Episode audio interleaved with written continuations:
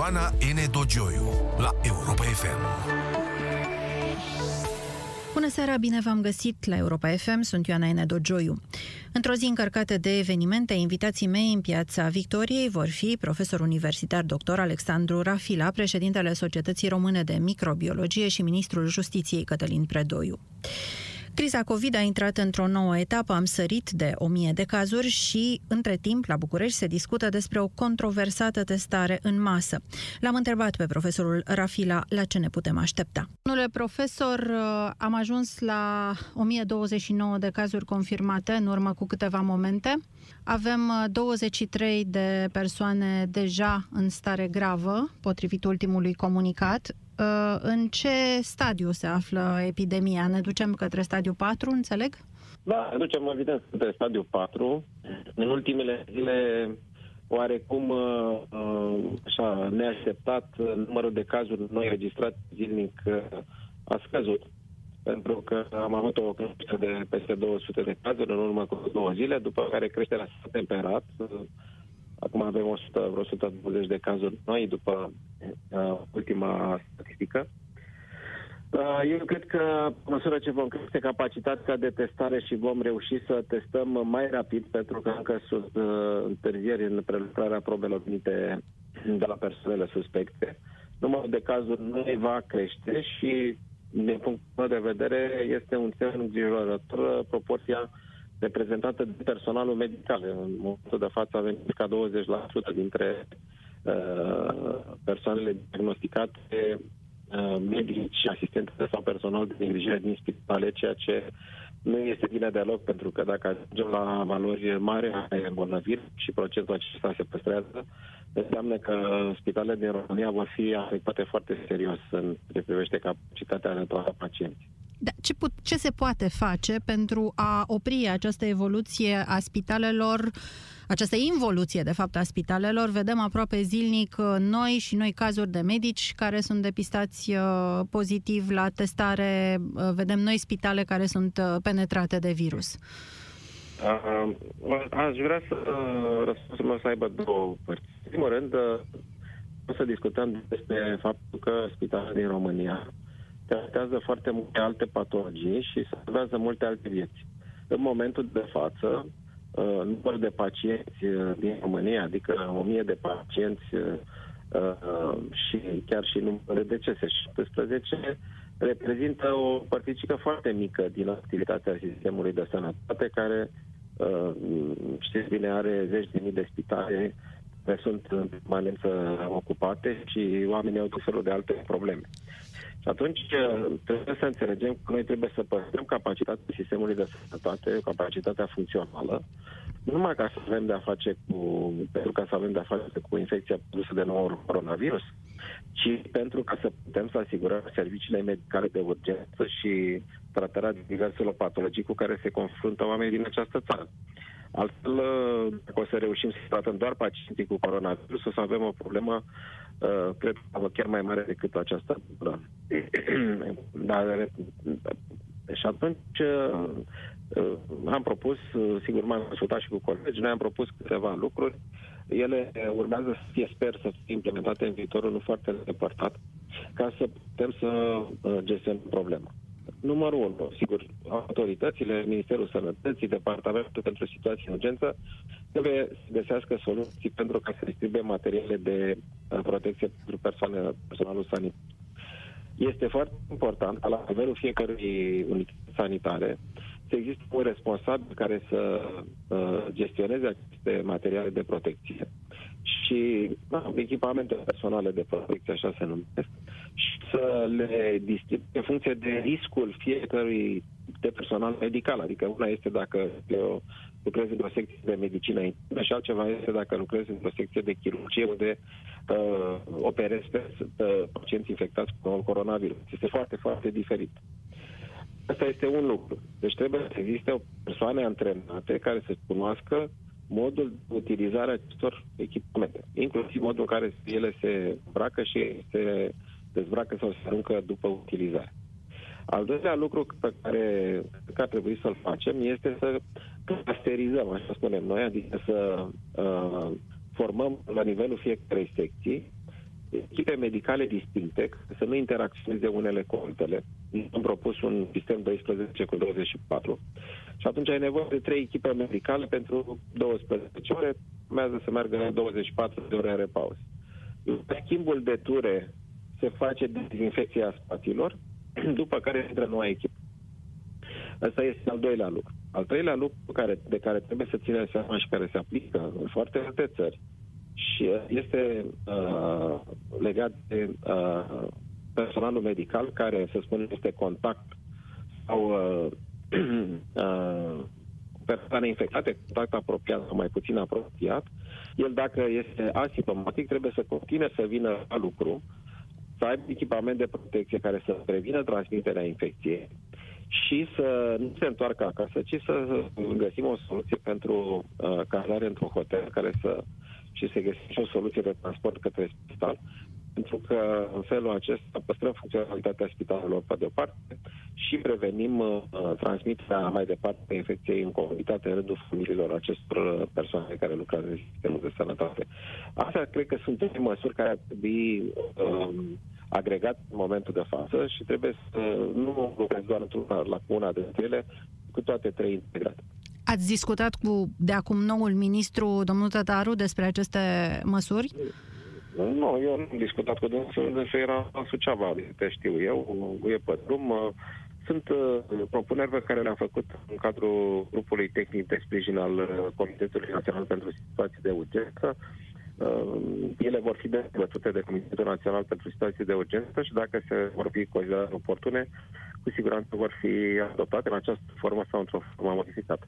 Sunt foarte mulți cei care se întreabă cum adică medicii uh, nu știu să se echipeze și să se dezechipeze? Cum e posibil așa ceva să trebuiască să fie e acum posibil, învățați? Este posibil pentru că Uh, nu peste tot se fac uh, traininguri specifice legate de acest lucru și mai avem un obicei, de multe ori și în spitale și așa mai departe, circulăm între secțiile spitale și ce lucru ăsta trebuie să dispară. Se plimbă pacienții, personalul medical n-ar trebui să uh, meargă de pe o secție pe alta ca să fie expus la să se îmbolnăvească. Și, cum vă spuneam, echipele acestea trebuie să fie autonome, să fie complete, chinezii au făcut ceva în plus față de ceea ce v-am zis eu aici. Au adus echipe de rezervă. Adică dacă una dintre echipe era scoasă din circuit datorită faptului că erau mm, mai mulți membri ai echipei se îmbolnăveau, atunci uh, ea era înlocuită de o echipă nouă care stătea în rezervă. Sigur, au alte posibilități, au alt tip de organizare, care este foarte mare, dar uh, trebuie să luăm în considerare și astfel de, de soluții. O altă dilemă pe care o au mulți, uitându-se la cifre, este că noi avem la 1000 și ceva de cazuri, 1029 de cazuri, avem 23 în stare gravă, în vreme ce Germania are tot 23 în stare gravă, dar la mult mai multe cazuri. Cum se explică această diferență? Acum, starea gravă, uh, nu știu exact cum e definită la noi, cum e definită în Germania. Uh, eu mă uit acum la numărul de decese. Noi am ajuns să avem aproape 2% decese, deci avem 17 decese la circa 1000 de cazuri. Uh, Germania este uh, una dintre excepțiile alături de Corea de Sud la excepțiile în ceea ce privește mortalitatea, sub 1%, de sub 1%. Uh, eu nu aș fi așa de îngrijorat în acest moment în ceea ce privește mortalitatea, dar devin îngrijorat pe măsură ce văd că sunt persoane din categoria la risc, uh, cu comorbidități sau persoane vârstnice care se îmbolnăvesc. În momentul de față, noi avem undeva până în 10% dintre cazuri la persoane cu vârsta de peste 70 de ani, Uh, dar pe măsură ce acest procent va crește, cu siguranță și cazurile grave și mortalitatea va crește. Uh, acest lucru s-a întâmplat în Italia, unde la un moment dat erau 56% din cazuri reprezentate de persoane cu vârsta de peste 70 de ani. Uh, din cauza asta, mi se în repetate rând și la dumneavoastră, într-o emisiune, cred, să încercăm să izolăm persoanele vârstnice și să-i aprovizionăm, să evite să iasă cât se poate din casă, pentru că altfel, dacă se vor îmbolnăvi, ei vor fi la risc, se vor, uh, vor apărea uh, cazuri grave cu decese numeroase, pe de o parte, iar pe de altă parte se va bloca rapid capacitatea uh, sistemului de terapie intensivă, pentru că aici noi stăm destul de puțin uh, bine. în sensul că avem 2600 de patru de terapie intensivă și acestea au circa 1300 de aparate de ventilație. La, gândiți-vă, în Germania, hai să spunem o țară de patru ori mai mare, aveau 25.000 de aparate de ventilație și în momentul de față mai achiziționează încă 10.000. Deci 35.000 de, de ventilatoare e o cifră absolut impresionantă și în felul ăsta, prin diagnosticarea precoce, prin oferirea condițiilor de spitalizare complete, sigur că și mortalitatea este mult mai mică. Deci considerați că măsura inițială anunțată cumva de președintele Iohannis și cumva ulterior retractată de uh, premierul Orban, și anume izolarea chiar forțată a persoanelor peste 65 de ani, ar fi fost bună? Uh, bine, nu mă refer, nu, deci haideți să ne înțelegeți. Nu poți să izolezi forțat dacă nu-i asiguri uh, traiul. Că dacă Cu asigurare, forțat, evident. Uh, E, asta este problema. Eu vreau să vă spun că în momentul de față am verificat cifrele. Uh, avem uh, cam 750.000 de bătrâni singuri în mediul rural și 750.000 de bătrâni singuri în mediul urban și mă refer la persoane peste vârsta de 75 de ani. Ori ei nu pot să nu iasă din casă pentru că nu o să le ia nimeni nici mâncare, nici medicamente, nici alte lucruri pentru uh, traiul de zi cu zi, având familie sau persoane apropiate care se îngrijească. Deci uh, nu putem să ajungem nici în situația, de exemplu, care a fost înregistrată în Spania, în care au fost găsite persoane vârstnice singure, au fost găsite decedate în casă în urma infecției cu coronavirus. Și atunci trebuie să găsești o, o cale, să destinezi o cale de mijloc. Este foarte bine că există această recomandare și trebuie să stea în casă, dar trebuie să le dai și posibilitatea să supraviețuiască în această perioadă. Deci cred că între cele două putem găsi o soluție de compromis care să limiteze extinderea infecției în această categorie de populație la risc. A apărut uh, ieri în spațiu public uh, o declarație care a creat niște valuri uriașe și care e de presupus că a contribuit la uh, demisia ministrului Costache, cel care a și făcut declarația respectivă, privind trecerea la o testare în masă a tuturor bucureștenilor, spunea domnul Costache. Considerați că este fezabilă și mai ales că este recomandabilă o asemenea măsură?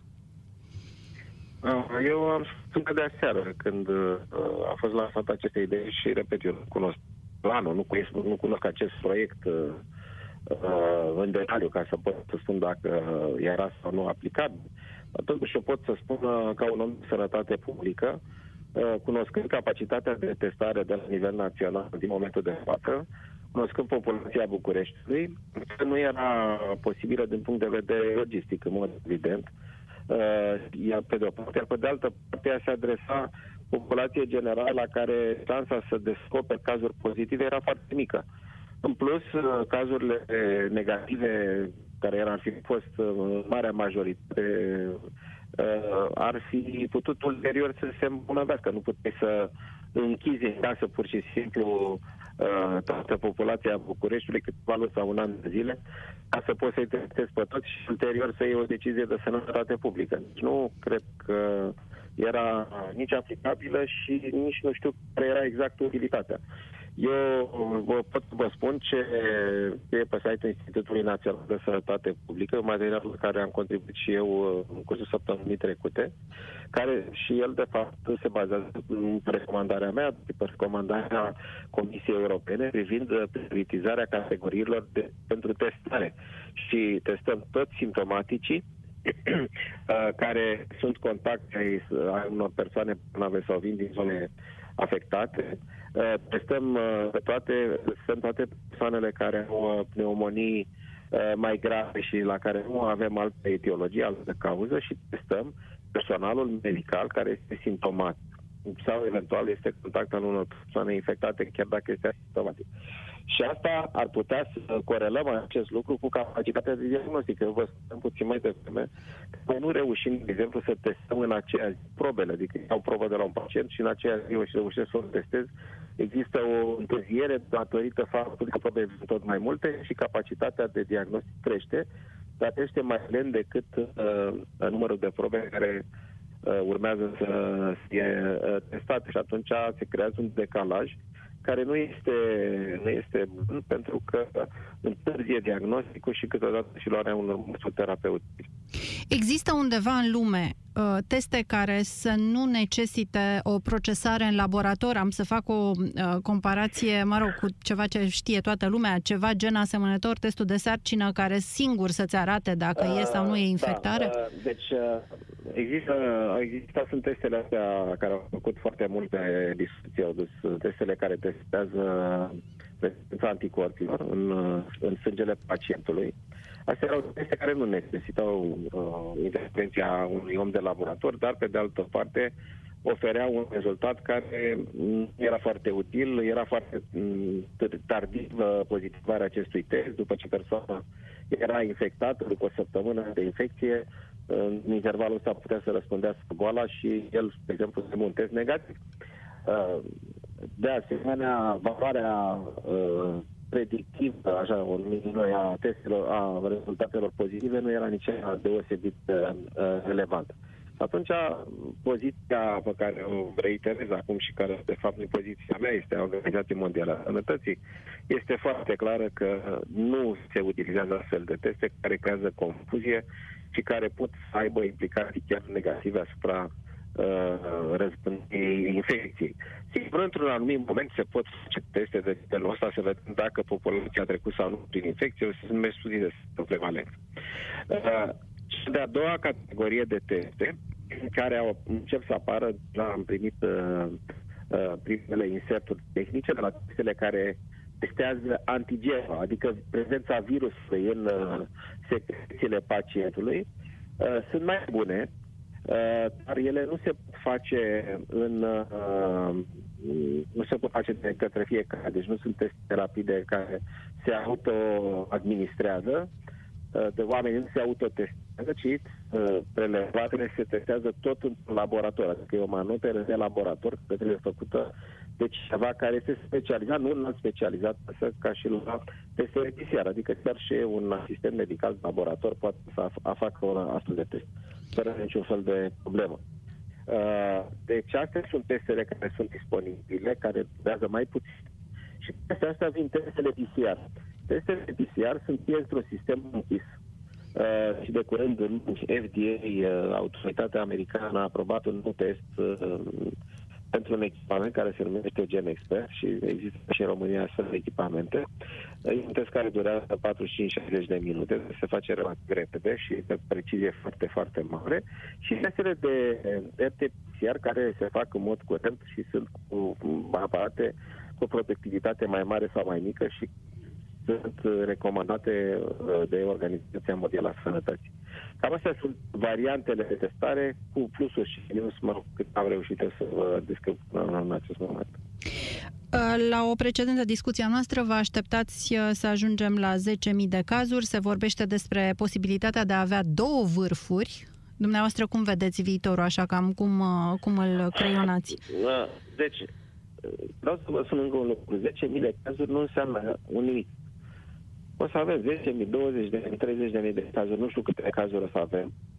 Asigur, o să avem și 10.000 de cazuri. Problema era când vom avea aceste 10.000 de cazuri. De fapt, era un, uh, răspunsul ar fi câte cazuri noi vom avea zilnic. Asta mă interesează, iar dintre cazurile noi registrate zilnic, care este proporția persoanelor vârstnice și din categorii la risc. Pentru că dacă eu o să am, uh, să spunem, 200 de cazuri noi zilnic, nu o să fie o problemă. Dar dacă o să am 1500 sau 2500 sau 3000 de cazuri noi zilnic, o să fie o altă problemă, mai ales dacă proporția persoanelor vârstice în cazurile acestea noi este mare, pentru că ele sunt cele care uh, solicită resursele sistemului de sănătate și blochează, de exemplu, un aparat uh, de uh, ventilație timp de 3 săptămâni. Uh, durează perioada cât trebuie ventilat pacientul și atunci uh, această politică de reducere, a, de încetinire a transmiterii este cea care este coerentă și de încetinire, dacă se poate, sau evitare a îmbolnăvirii la categoriile la risc. Astea mențin sustenabilitatea sistemului de sănătate. Când va fi vârful, toată lumea este cu părerea, am văzut felul de variante. Uh, părerea mea este că o să fie după Paște, pentru că în ciuda recomandărilor, restricțiilor, lumea o să se adune mai mult de Paște decât în această perioadă și o să vedem după Paște, după 10 zile, dacă uh, efectivitatea a fost, dacă transmit a fost mai mare și dacă apare un număr mai mare de cazuri. Părerea mea este că un prim vârf să fie jur de 1 mai, iar un al doilea probabil la toamnă mai spre luna octombrie-noiembrie. Doar foarte pe scurt, uh, știți ceva de acel vaccin găsit la Timișoara de echipa domnului profesor Păunescu? Uh, nu, nu am, nu am informații. Deci a, a anunțat, cred că de acum o lună jumătate, că a descoperit uh, vaccinul. După aia au fost niște controverse legate de proprietatea intelectuală asupra acestui vaccin. Nu știu, nu am niciun fel de informații. Uh, să Dumnezeu să fie un produs care se poate administra și se poate fabrica și să avem uh, cât mai, uh, cât mai curând un vaccin disponibil. Însă eu mențin opinia că un vaccin disponibil care să poată fi administrat care largă la om nu poate fi uh, obținut repede de un an de zile începând de acest moment. Domnule profesor, vă mulțumesc foarte mult pentru intervenția la Europa FM. A fost în Piața Victoriei profesor universitar Alexandru Rafila. Piața Victoriei cu Ioana N. Dogioiu la Europa FM.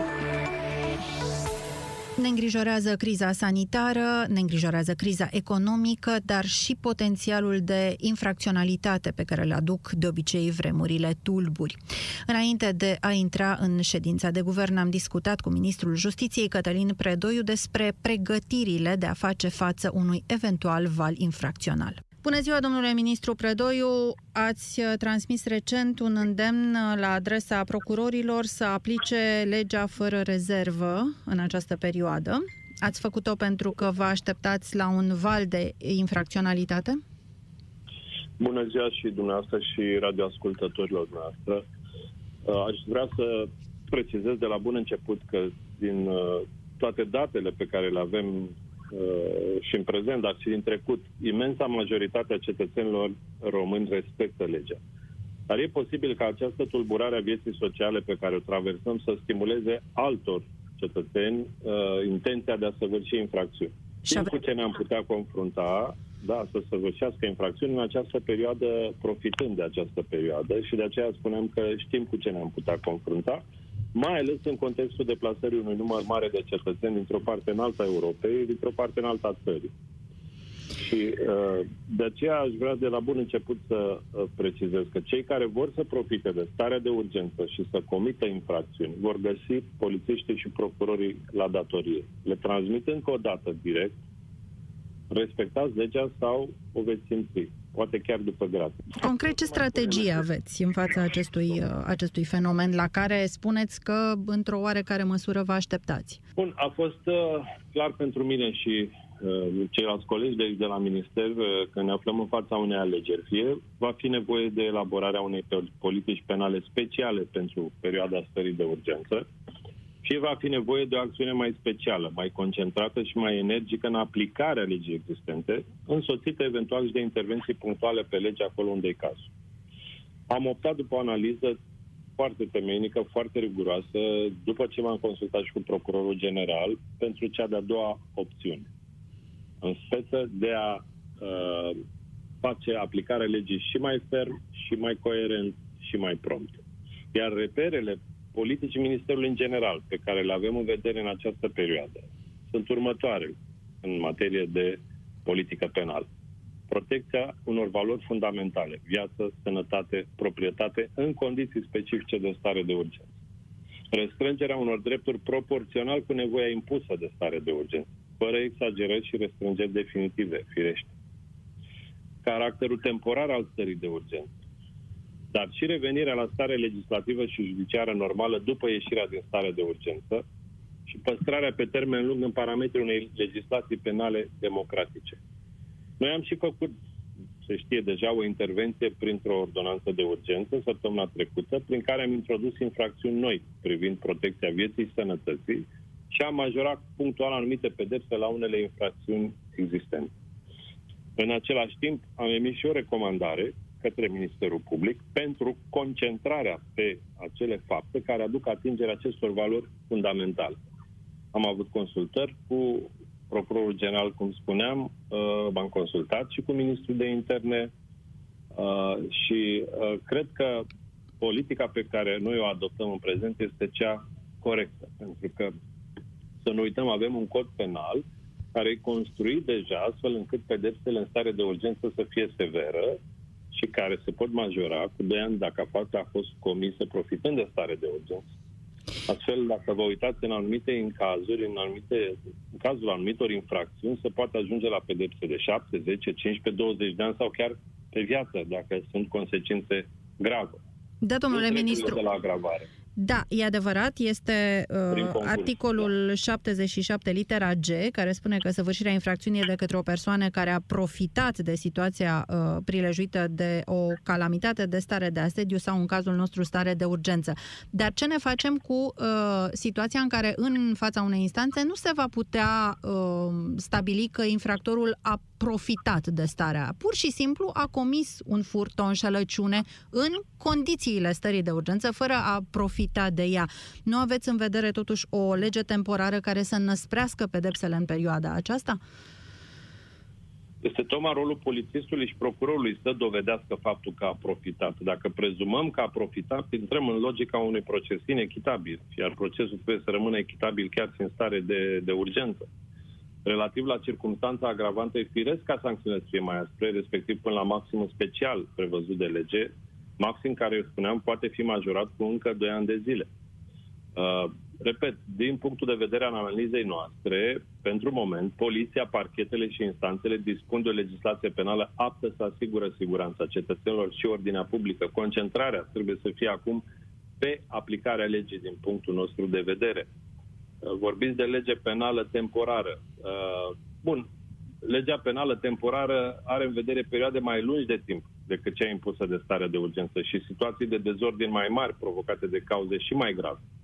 Mișcări de populații, dislocări pe termen lung de la domiciliu prilejuite de dezastre, de războaie, etc., care presupun fragilizarea sau chiar fracturarea socială pe termen lung, de luni și ani. Și, slavă Domnului, nu e cazul în prezent. Sunteți sigur că nu e cazul să se prelungească da. această stare de urgență? Președintele României spunea că ne-am putea aștepta ca până la sfârșitul anului lucrurile să reintre în normal. Deci mai sunt luni bune înainte. Ca principiu, noi suntem pregătiți la Ministerul Justiției pentru mai multe scenarii. Avem pregătite inclusiv texte suplimentare gata redactate pentru intervenții punctuale sau mai de amploare, dacă situația o impune. Intervenția fiind foarte, foarte rapidă. Dar acum, în acest moment, să venim cu o lege penală temporară care ar pune eventual și problema miților lex dacă sancțiunea se aplică după ieșirea din starea de urgență și ieșirea din vigoare a legii temporare, este, repet, în acest moment uh, nepotrivit. Nu este adecvat momentului. Repet, noi monitorizăm permanent situația. Filozofia de la care plecăm, și aș vrea să subliniez acest lucru, pe lângă fermitatea mesajului către instituțiile de aplicare a legii, Filozofia este proporționalitatea și echilibru în materie de legiferare. Acțiunea fermă și rapidă în materie de aplicare a legii.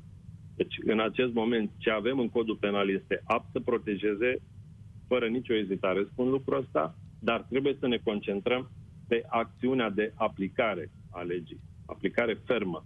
Adică o anchetă rapidă, uh, o trimitere în judecată rapidă, pe probe solide, o judecată rapidă, uh, bazată pe probe. De aceea, uh, decretul a prevăzut că judecătorul poate da termen de la o zi la alta, tocmai pentru că intervenția se cere uh, mai prompt acum, mai rapid. Însă concentrarea, repet, trebuie să fie pe aplicarea legii. Ați vorbit despre aplicarea legii, ați spus uh, că v-ați consultat uh, de mai multe ori cu Procurorul General al României, un procuror general nou numit la propunerea dumneavoastră. Sunteți uh, mulțumit de activitatea noului procuror general și de felul în care funcționează parchetul sub conducerea doamnei Scutea? Bun, eu cred că e de vreme pentru un, un bilanț, de-abia a început mandatul, însă pot să spun fără ezitare că lucrez foarte bine cu procurorul general și cu echipa procurorului general de la parchetul general. Comunicăm zilnic, chiar de mai multe ori, avem păreri rezonante pe, pe subiecte, cel puțin până la acest moment. Îmi pare rău că e un botez cu apă rece, ca să zic așa, pentru procurorul general, dat fiind contextul dar uh, a mai trecut prin crize, a mai fost în, în funcție un procuror experimentat și e, dacă sper să nu se supere, e așa o mică doamnă de fier, exact ce trebuie acum la, la, la parchetul general.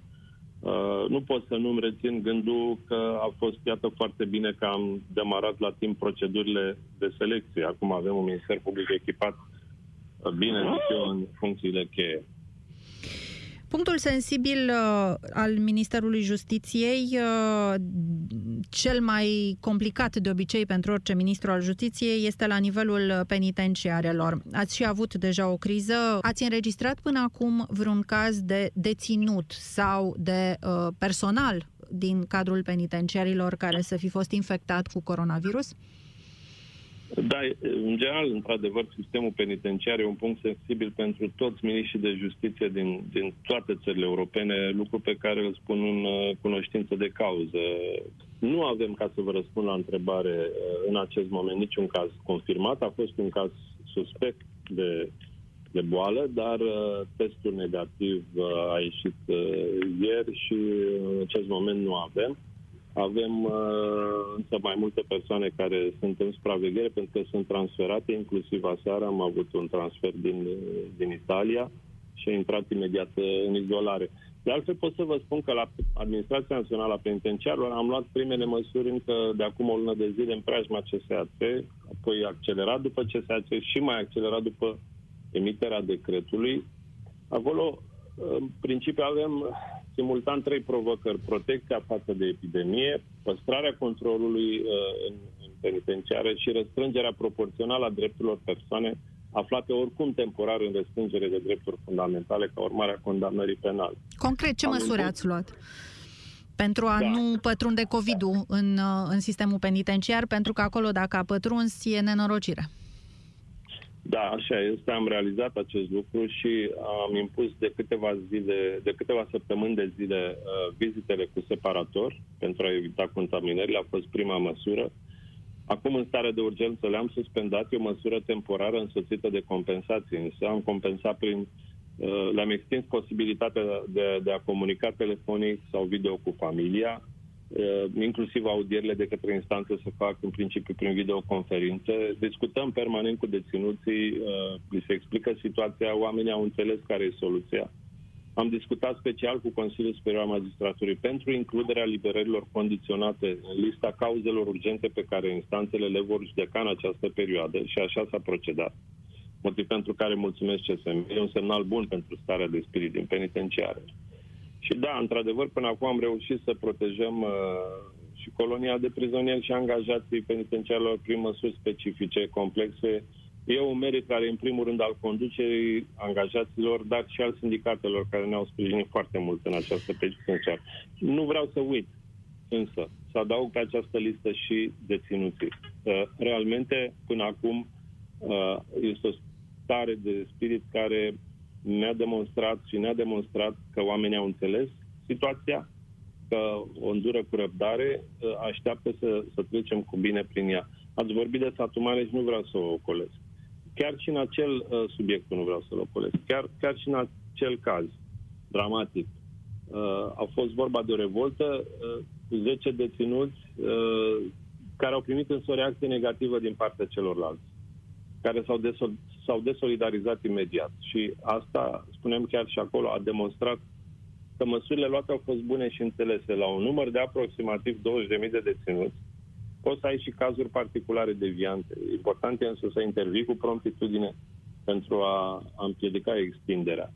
Deci, până acum lucrurile sunt, sunt în control, dar suntem în permanentă alertă. Este într-adevăr un punct sensibil și avem toată atenția. Discut, cred că de trei sau de patru ori pe zi cu directorul ANP pe rapoarte, pe situații, pe măsuri pe care trebuie să luăm, ne consultăm toată lumea în priză în general. În privința personalului, uh, ați luat măsuri pentru că asta este o cale de a pătrunde uh, virusul în, în penitenciare, adus de personal.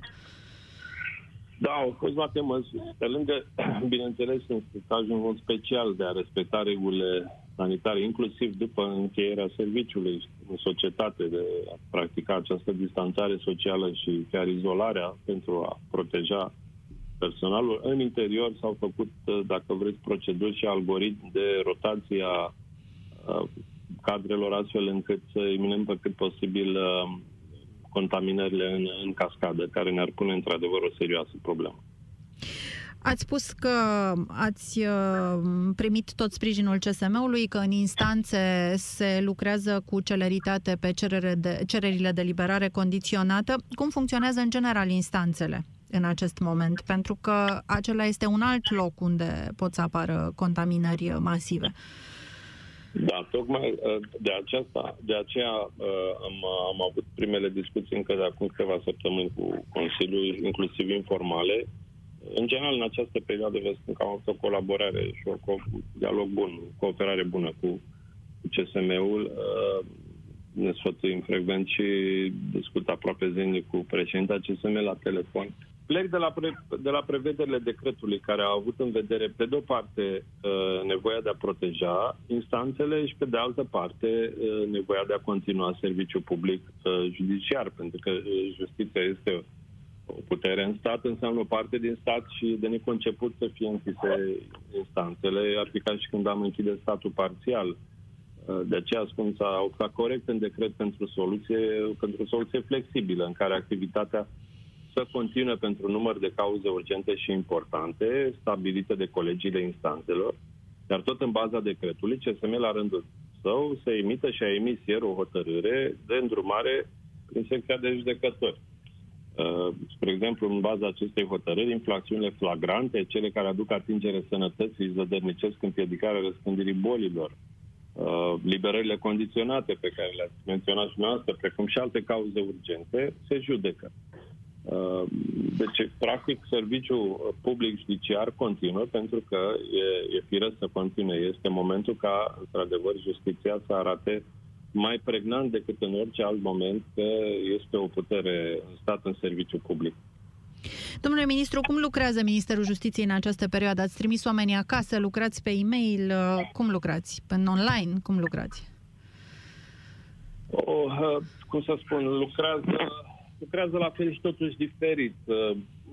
La fel pentru că oricum la Ministerul Justiției a fost mai tot timpul stare de urgență, dar nu numai din această pricină, ci pentru că așa e specificul activității și al competențelor. Uh, e diferit însă pentru că am luat din proprie inițiativă chiar uh, câteva reguli speciale de protecție în interior și apoi am, uh, ne-am aliniat și am integrat regulile Comitetului Național pentru Situații Speciale de Urgență și ordonanțelor militare în această privință. E adevărat, lucrăm online, cum ați spus și dumneavoastră, între departamente, în minister aici, printăm mai puțină hârtie, Uh, dar e o metodă pe care începem oricum să o practicăm, chiar și înainte de starea de urgență. Acum însă o parte din personal lucrează în sistem de telemuncă și am îndesit foarte mult coordonările rapide, comunicările rapide cu sectarii de stat, cu directorii pentru situația, situația impune. Vă spun sincer că ce e foarte nou uh, e o mare problemă cu, pur și simplu, avalanșa de mesaje pe care le primim zilnic uh, pe toate canalele, fiecare din oficialii Ministerului și eu și secretarii de stat. Deci, dacă nu sute de mesaje WhatsApp, e-mail, telefonice, între ele nu toate sunt urgente, deci prima grijă ar trebui să uh, ai să faci un triaj, apoi un triaj al problemelor. Uh, fiindcă toate ministerele lucrează acum în presiune maximă și o parte din presiunile lor se descarcă pe ministerul nostru cu ocazia actelor trimise la vizare. Și de aceea noi, practic, aici, cel puțin pe anumite departamente, lucrăm non-stop, nu exagerez, zilnic până târziu în noapte pentru, pentru a găsi soluții pentru a ajusta acte. Uneori nu suntem foarte populari. Din cauza asta, uh, în rândul colegilor, pentru că mai facem observații, mai restituim documente, dar asta e în fișa postului și sper să fim, uh, să fim înțeleși. Încă o dată aș vrea să transmit un mesaj de mulțumire tuturor celor care servesc legea în aceste momente complicate și cetățenilor un mesaj de încredere că primii își fac datoria față de ei. Pe modul cel mai bun în care uh, pot fi ajutați cei care luptă acum în prima linie, de la medici până la cei care aplică legea uh, pe stradă, este ca să stăm în casă și cât se poate să protejăm pe ceilalți prin pur și simplu a ne izola la domiciliu, a ne distanța social. Uh, fiecare poate să facă ceva. Unii pot face acest lucru și e bine să-l facă. Vă mulțumesc mult! A fost la Europa FM ministrul Justiției Cătălin Predoiu. Aici se încheie piața Victoriei de astăzi. Sunt Ioana Enedogioiu. Vă doresc o seară liniștită acasă. Piața Victoriei cu Ioana N. Dogioiu la Europa FM.